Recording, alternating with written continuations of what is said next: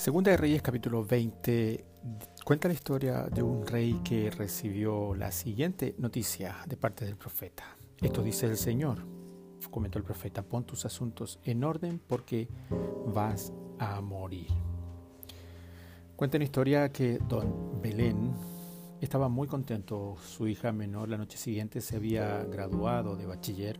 Habían pasado un buen rato con su madre y con su hermana, quienes vivían muy cerca, y se fue a su casa a dormir. A eso de la medianoche lo llamaron para decirle que su hermana había muerto en su cama, repentinamente por un derrame cerebral. Con tristeza realizó las diligencias pertinentes del velatorio para enterrarla.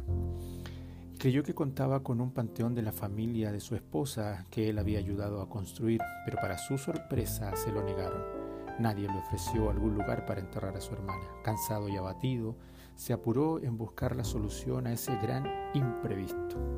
Pero Dios es bueno y no abandona a sus hijos. Logró conseguir los recursos y compró un terreno en el cementerio cerca de su casa. Allí mandó a construir un pequeño panteón de 3 tumbas. Al año siguiente, sus restos ocuparon una de ellas. Gracias a Dios y a sus esfuerzos, ahora su familia tiene un lugar donde enterrar a sus muertos. ¿Sabes? Una vez Dios le dio al rey Ezequías la siguiente instrucción, según lo que leímos en la referencia. Ordena tu casa porque morirás.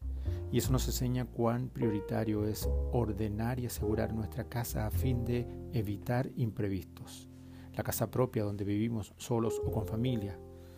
¿Por qué no la casa tumba donde nuestros cuerpos descansarán cuando muramos, si es que no nos creman? Y muy importante, la casa celestial donde viviremos eternamente en el cielo con Dios, con tan solo recibirle a Él como nuestro Señor y Salvador. No sé si esta historia de don Belén es verdadera. El punto es que él aseguró sus casas y las ordenó. La pregunta es, ¿tienes ordenada tu casa? Bendiciones.